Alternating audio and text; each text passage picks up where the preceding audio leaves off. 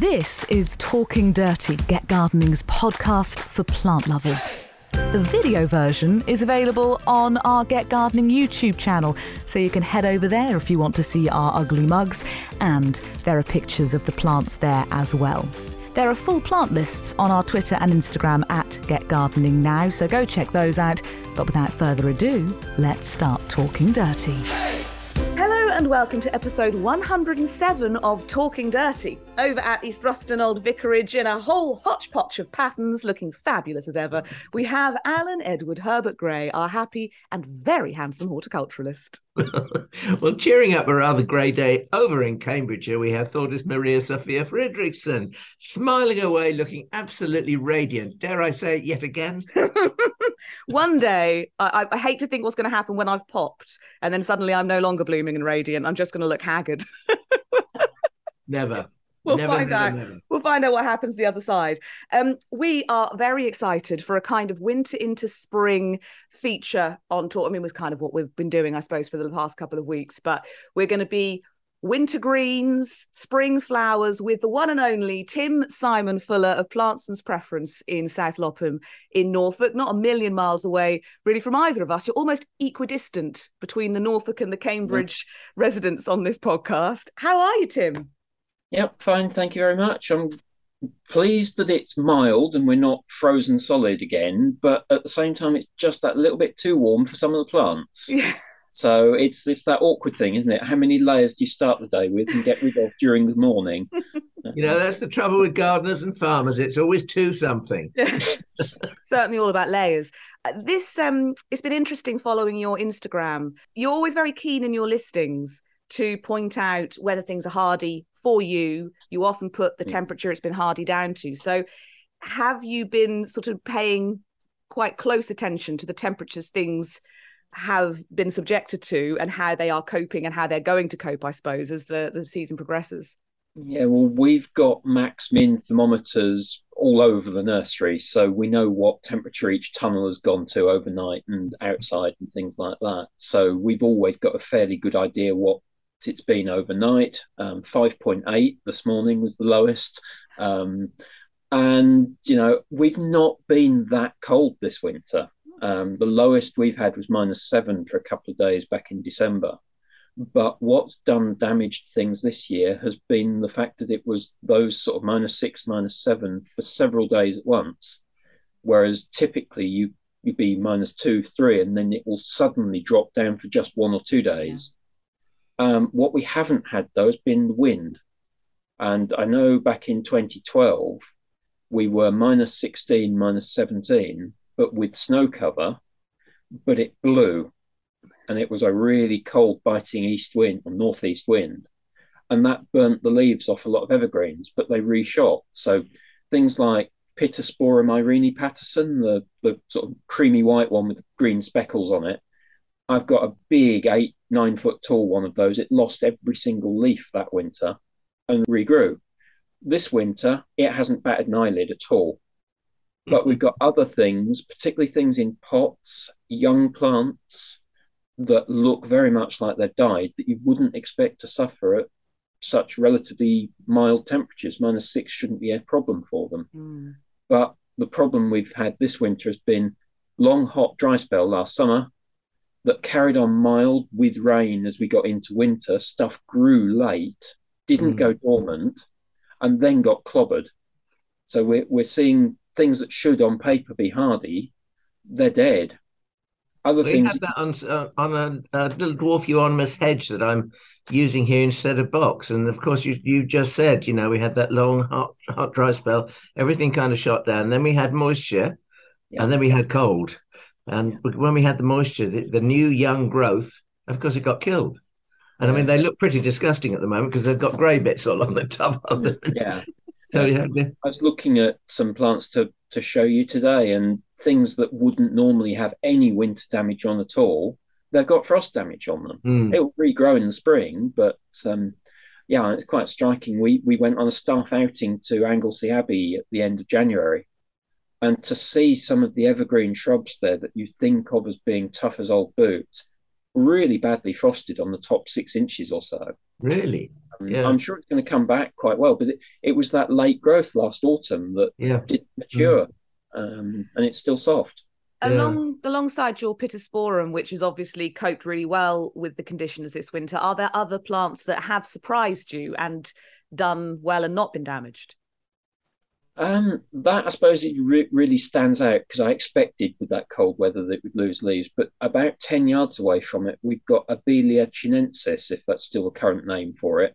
And if you look that up in books and on websites, a lot of places will say it's not hardy, but it came through that minus 16, 17 without blinking. It kept most of its leaves that winter, absolutely fine.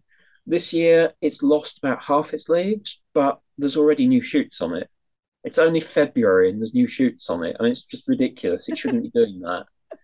Um, I suppose a lot of the herbaceous things are coming up really quickly already. Um, I mean, I'm, I was moving a couple of trays of Cenolophium denudatum. I do love these things with long names, I'm afraid.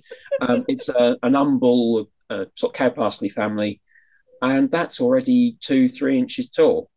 Um, and, you know, it's always fairly early, but it's obviously not had any problems at all. Um, I'm basically on waiting mode to see what's taken the, the permanent harm. Um, we've had a few batches of plants in pots where the roots have rotted off as well, and that's the, the excessive wet from December. Um, but no, I'm, I'm talking to people at garden clubs and that where I've been giving talks lately, and yeah, people are already throwing plants out, and I'm thinking, no, it's too early. You don't know if it's going to come back from lower down yet. So Yeah. I'm going to give a lot of things till April at least. Yeah, I've been hoping. There are things I'm looking at and just thinking you're probably dead, but come on, we can resuscitate you. Well, there are certain plants that do, that you know you know really and truthfully in your heart hearts that you shouldn't leave out in a, in a in a very cold winter because we've been lulled into a sort of false sense of security for several years. I um, actually had a plant in a in a pot, Farfugium japonicum wavy gravy, which is those has those lovely sort of greyish green, very curly leaves, quite large leaves. You know the plant, Tim Yeah, and um, sort of kind of pink undersides to the leaves as well. It's a it's a cracking foliage plant. I had one plant in my kitchen courtyard, and I put it in the corner and I thought, well, I'll leave it there. And I sort of, for some strange reason, picked it up and took it to the greenhouse. Thank goodness I did, because I don't think I would have um, been able to keep it. But yesterday, I actually chucked it out of its pot and had a look at it, and most of the roots had rotted in the bottom. And I think again, that's excessive wet. yeah. Um, but I managed to divide it into four decent sized pots. Okay. So I'm quite pleased that I did actually take it in. yeah, that, that's a plant I and Farfugiums as a whole I don't consider hardy down here at all. No, Um, I'm always telling customers that we might be in the same county, but I reckon down here on the Suffolk border, we're generally three degrees colder than Norwich. yeah, And I guess you're probably at least three degrees warmer than Norwich. yeah, pretty much, yes. Big Yeah. difference across the county in Well, terms you know, your your t- temperature was minus. I can't remember whether you said minus seven, was it? minus Seven was the lowest we had, but for Yeah, well- three consecutive nights. Yeah, well, we got down to minus four, minus four point five on three consecutive nights, which is unheard of for us. Yeah. Um, you know, this doesn't it just doesn't happen, but it did. Um, Yeah. So you know, Dame Nature's always got a trick up her sleeve, I think. Oh yeah, it's um, always going to throw one at you when you're not expecting it, isn't it? Yeah. and obviously, we've therefore missed out on a couple of plants for show and tell because uh, they they haven't made the cut. But um, I'm very excited to see what you have brought along for for this episode, Tim. I did have to be a little bit selective. um, so, having said that, I'm not going to talk about snowdrops all the time. I'm going to start with one. Um, this is Trumps, which is, I mean, it's nothing wildly special, but it's a good doer. I brought it mostly to demonstrate the fact that I'm growing it in a pot, and I grow quite well, maybe half my snowdrops in pots. And I keep hearing people saying that snowdrops don't grow in pots very well. Now, Well, Well- you're proving us wrong, proving them wrong, No. Tim. I mean, that looks fantastic. What what more can I say? That's Yeah. been in there three years.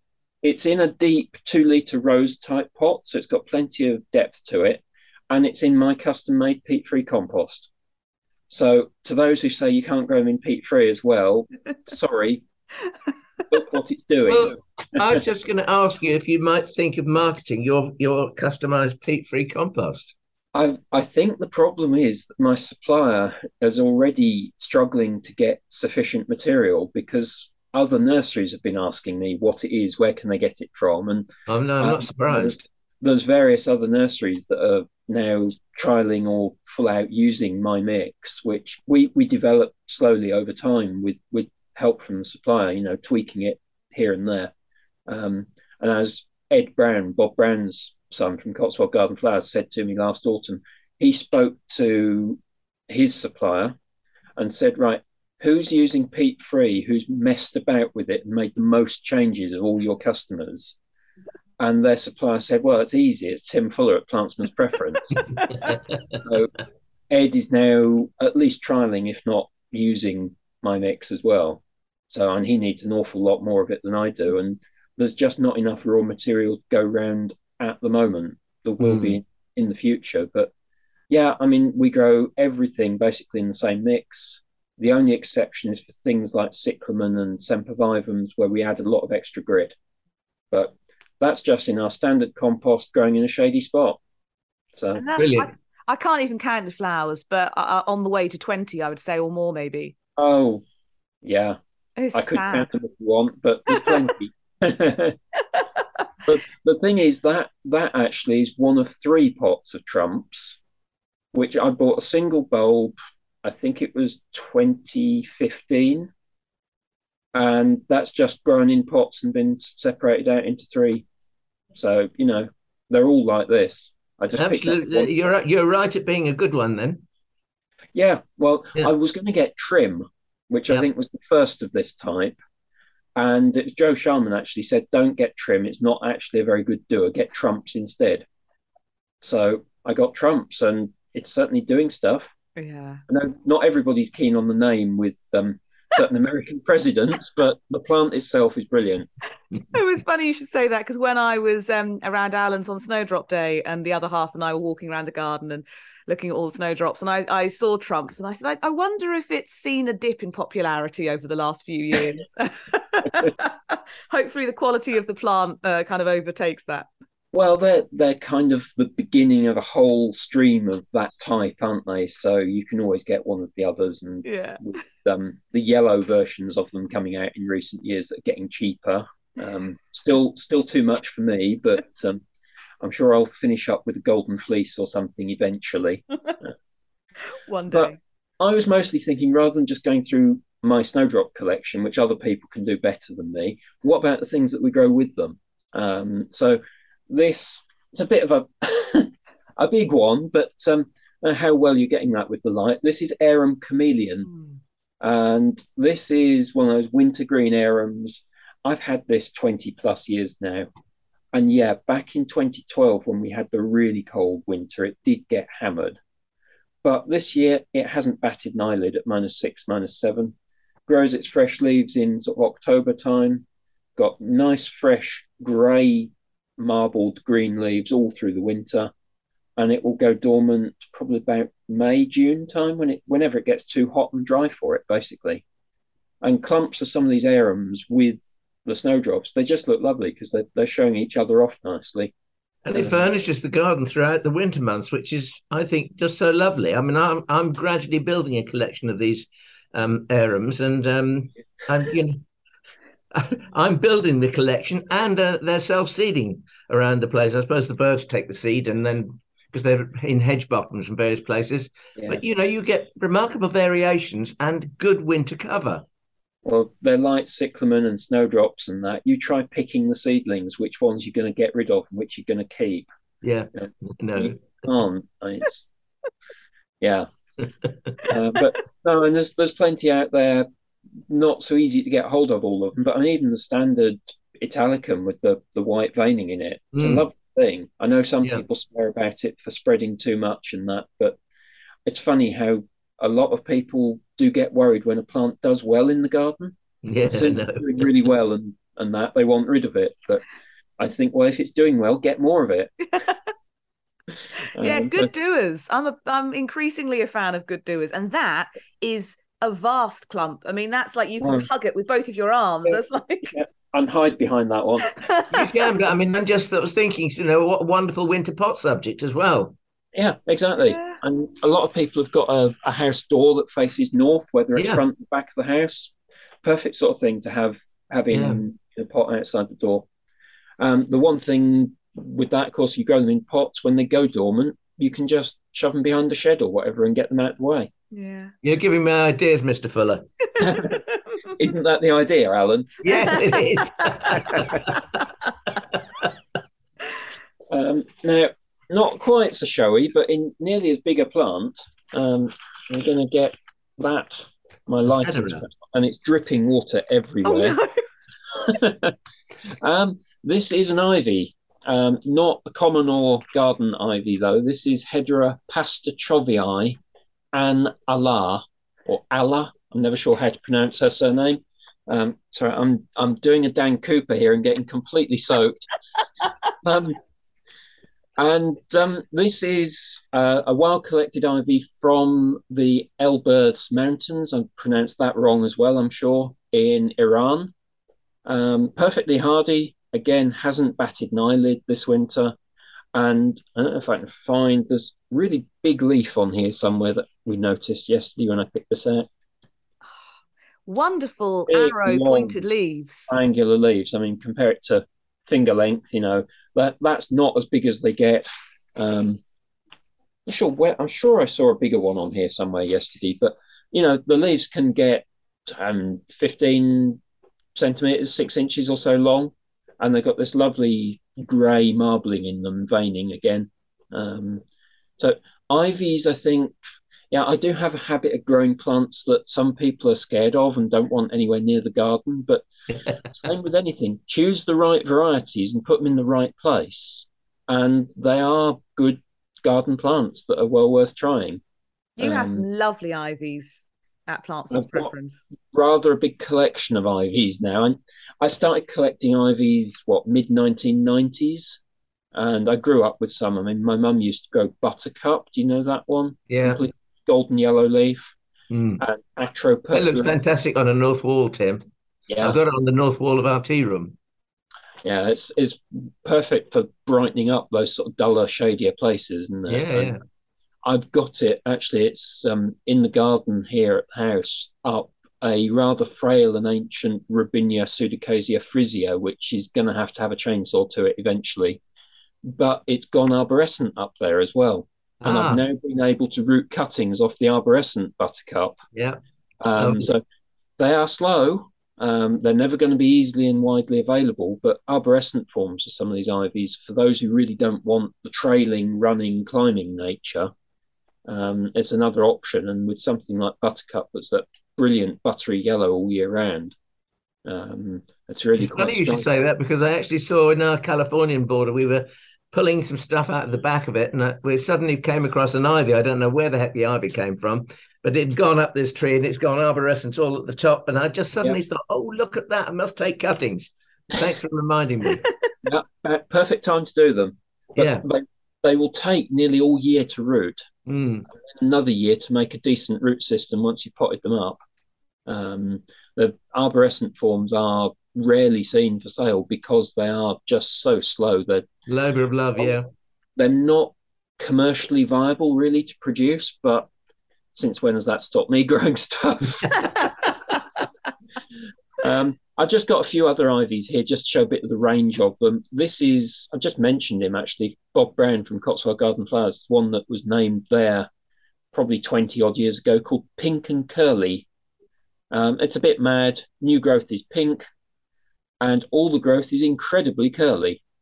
It's It a is a cracking, twine- cracking plant. I've got that on my patio. It's wonderful. Yeah. I mean, you see how it makes a nice pot plant as well. You just Mm. keep trimming the trails off.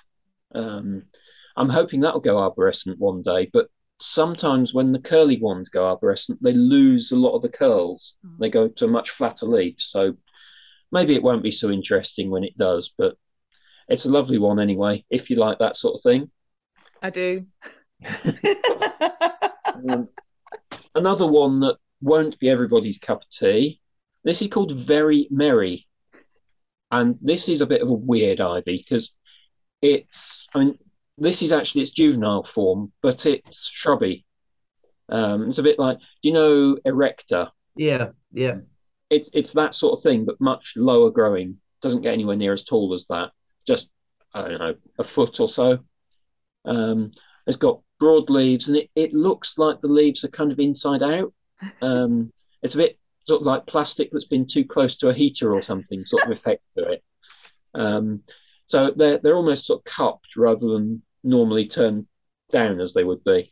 Um, but it's a nice upright bushy one, bright green new leaf on it in spring, um, and it's just a, a good tidy ivy again. So it's not one that's going to take over and frighten everybody by clambering up six foot fences in half a minute. You know, it's it's yeah something different. And that's always what I've you know Yeah. always grow something odd that nobody else bothers with. Basically, that's me.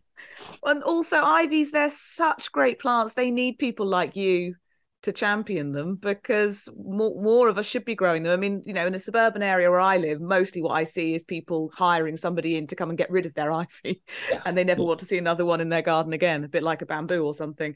I say, speaking to customers, half of them want rid, and the other half want to buy more. Um, but I, I think, I mean, you know, when they come in such tiny, cute little things as this, um, this is one called Silver Ferny. And I've had this in the garden outside my kitchen window for 10 years now. And it's maybe, it's a bit over a foot across, less than six inches tall. Um, again, makes perfect pot plant. Um, so, you know, there's, there's every scale out there with ivies. Um, and yeah, I've got quite a lot of them now. I've got a lot more than I have snowdrops, let's put it that way. I, uh, which, which is saying something because your snowdrop collection is not tiny. Uh, It's not that big either. Um, what have I got? 30, 40? That's, that's very, fairly good. Though. I counted mine the other day and realised I think we've got 12, which I know is nothing. But considering that we never meant to really have much of a collection, don't know how it's happened. And that's that's plants, isn't it? You know, they just sneak up on you. Um, this is an ivy that might sneak up on you, but um, this is a, a different species. I should have said those last couple were Hedera helix, which is the, the British native ivy, English ivy as it gets called. Um, this is Hedera hibernica, which gets called the Irish ivy, but it's actually a bit more widespread than that. Um, it's, as far as I understand, the species is one that you would find growing on the west coast of Scotland, Wales, Devon, and Cornwall, perhaps. And I think it goes down to the west coast of Spain and Portugal as well. So basically, all up the Atlantic side of Europe, you find Hibernica instead of Helix. But here in East Anglia, it's all Hedera helix. Um, but this is a cultivar called Rona, and it's one of those variably variegated plants where you actually have to be quite careful where you take cuttings from. It's very tempting to always take cuttings off the really variegated bits. But if you keep doing that, you lose the green out of it. And eventually you finish up with all the shoots completely creamy white, and of course it can't grow. If you do the other way and get cuttings off the very green bits, they will go greener and greener. So you're always having to be really careful and kind of only taking maybe half the cuttings off it that you could do and basically throwing away the very cream cuttings and the very green ones and just aiming for the leaves that look kind of the lighting's not really working for that one here is it it's a It lot. reminds me, it reminds me of Spotty Dotty. Yeah. yeah it's it's kind of how do you describe it now speckled and splashed and yeah it's a really It's a beautiful marking. It's a lovely thing. But as you can see, um, this is one that does kind of trail and climb. So it does want a fair bit of space or some very um, careful pruning to keep it to size. Um, but it's one of the showiest variegated ones that's not got a crisp margin around it, I would say. Um, Yeah, that's really pretty. It's a, a, a lovely doer. Um, Mm. And before I bore everybody silly with ivies, last one, and this is for people who really don't like ivy. How's about this one? I believe that's what Alan would call a diminutive little darling. Yeah, well, you can see how tall it is. It's it's like two inches tall. It's just about filling a one litre pot there after about, when did I pot that? That was potted in January 21. So that's just over two years old. Just filling that pot. That's Hedera hibernica Spetchley.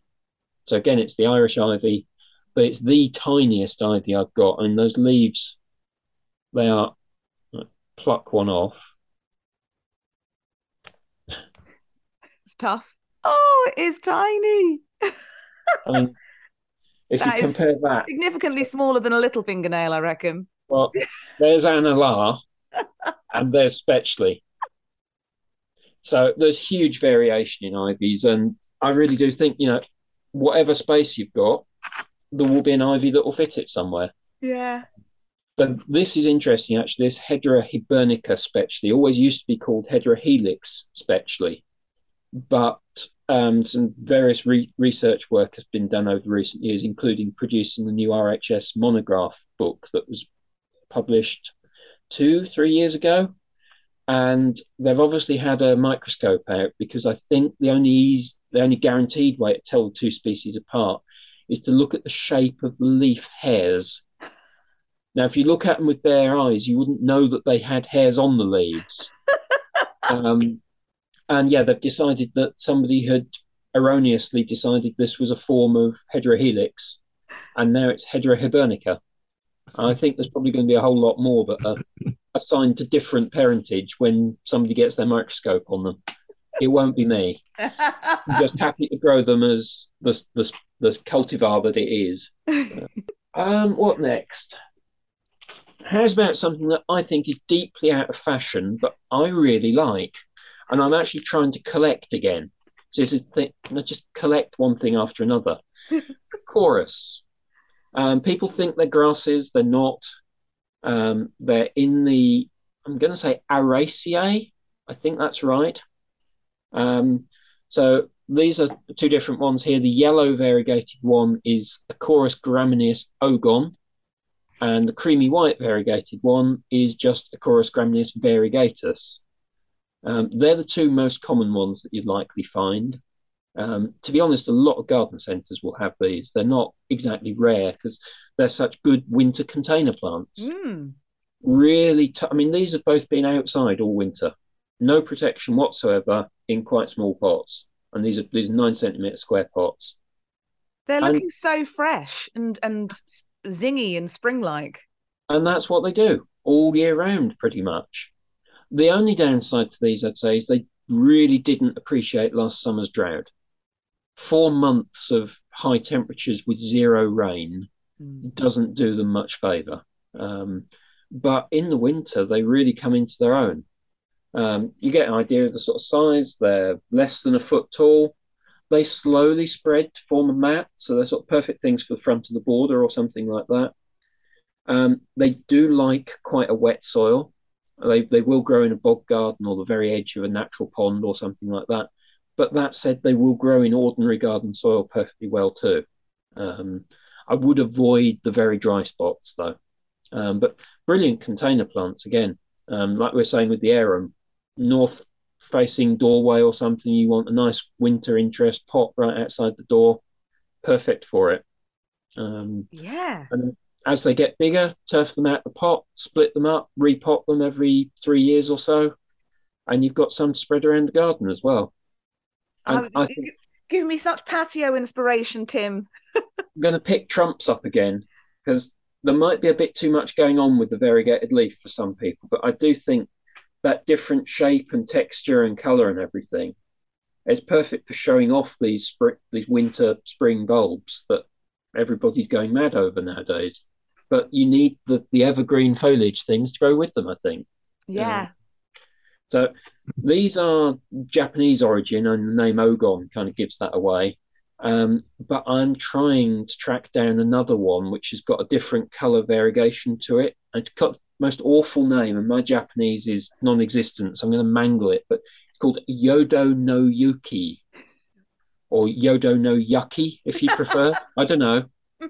I had it 20 odd years ago, lost it, can't find it again. It seems to be grown in America, presumed it's still grown in Japan. I can't find anybody in the UK or Europe with it anymore. Um, but there are not many of these to choose from. A few green leafed ones.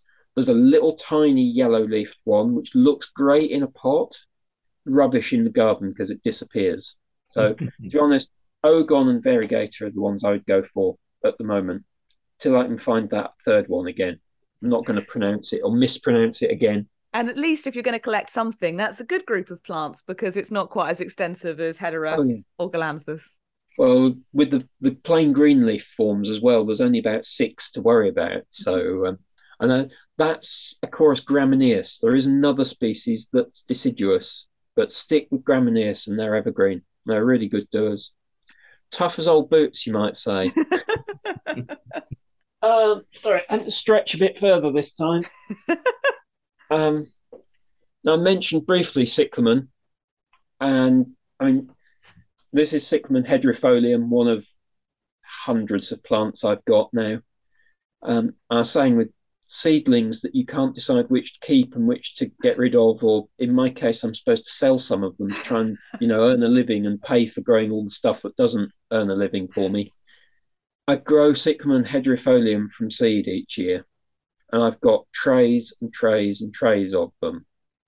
And you know, I'm meant to maybe keep one or two out of every hundred to add to the stock and sell all the rest. And I'm looking at this tray thinking, no, I'm going to keep all of this lot. And it's it's not going to work, is it? But They've just Um, got he- such amazing leaves, though, haven't they?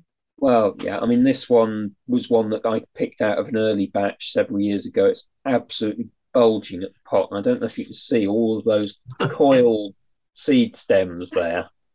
I'm going to get masses of seed off that this summer when they ripen. It's like a perm. yeah, absolutely mad, completely manic. Um, but if you don't know Cyclamen hederifolium, it's the sort of late summer, autumn flowering one, um, pink or white. There's a few almost red forms, people calling them fancy names like red sky, but it's still kind of just deep pink, really. um, the foliage is coming along after the flowers, and so we say hugely varied, but it keeps the leaves all winter and again, really nice contrast. And looking at um, the garden over at Gable House at Redisham that's open for the NGS, what, 10 days ago now. And in between all of the clumps of snowdrops and winter aconites and Crocus tommasinianus and that, there were patches of, cro- of cyclamen as well. Not just coum that's in flower in spring, but the hederifolium, which had flowered in the autumn. Um, keep them apart because hederifolium will swamp coum if you grow them next to each other. Um, but yeah, I would just grow these for their winter foliage, if not for their flowers in the autumn. Um, they're really good doers. Um, and for some reason, I get on well with hederifolium. I don't get on so well with coum. Don't know why it is. Compost conditions, me. Uh, I've got a few plants of cyclamen coum that are fine, but a lot of them just disappear on me. Whereas hederifolium, really good, tough doer. Um, And when you grow, say, 100 from seed, how great is the variation in the foliage markings? Because I leave them completely open pollinated, so it's up to the, the bees and whatever to do their stuff with them, quite varied. That said, I, I do grow one seed strain called Silverme Pink, which I would say is coming 90 95% true from seed. Which, considering I've got all of these other weird, wacky versions within Bee Flight, I'm always amazed at why that one comes so true from seed. Um, but and if you collect seed off one that's got a completely silvered or pewtered leaf, a lot of those will be like that. But you will also get some ordinary, I call the, the sort of standard pattern leaf a Christmas tree pattern, where you get the, the sort of concentric Christmas tree shaped rings of green and pewter and silver and that.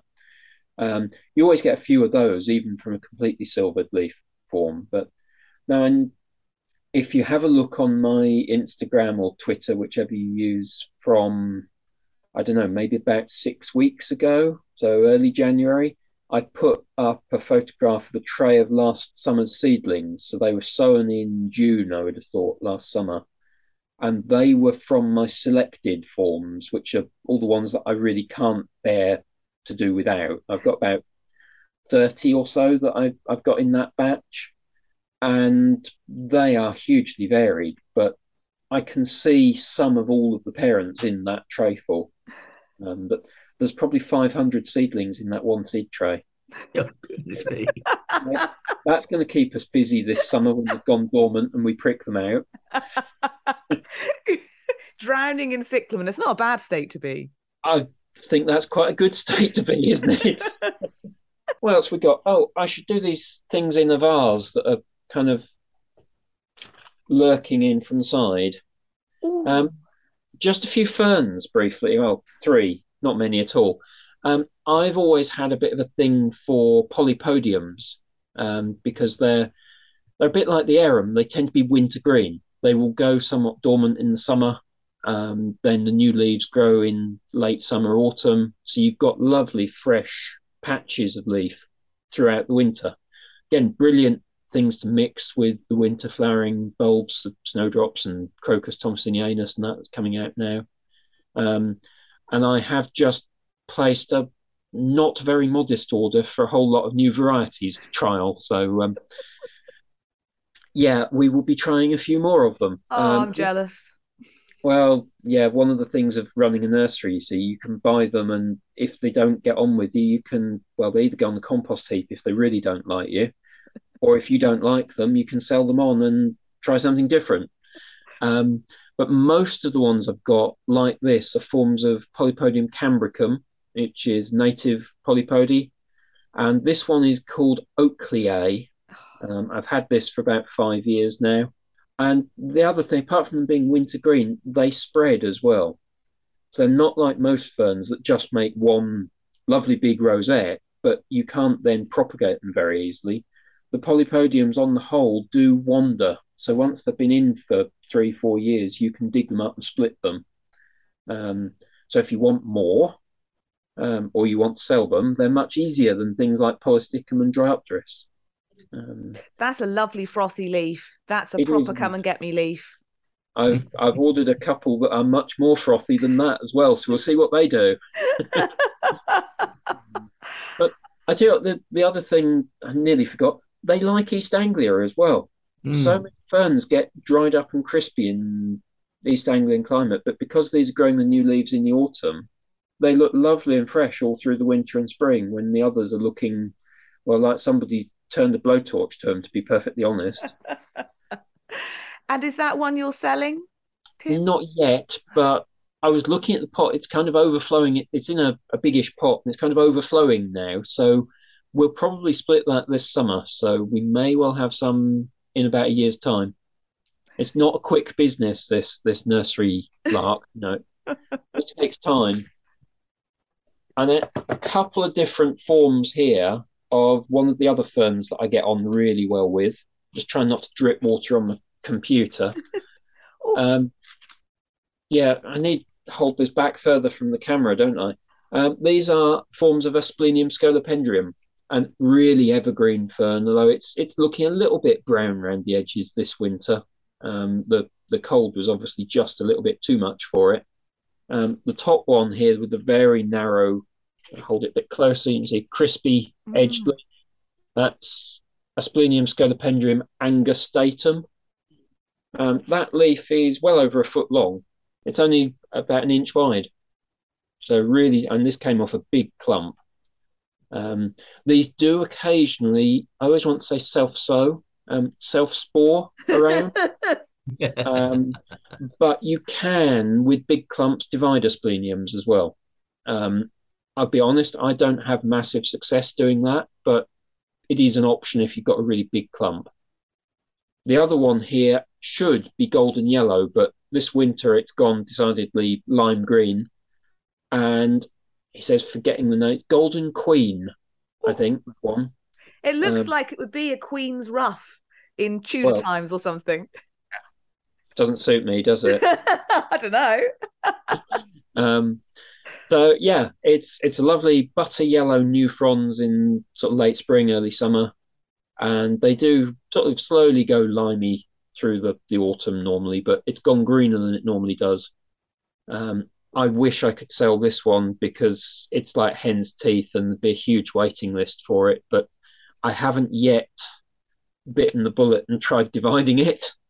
Um, I, I'd call it almost irreplaceable if I did kill it because I don't know where I could get another plant of it from. Um, that is real Flomo stuff. That is glorious.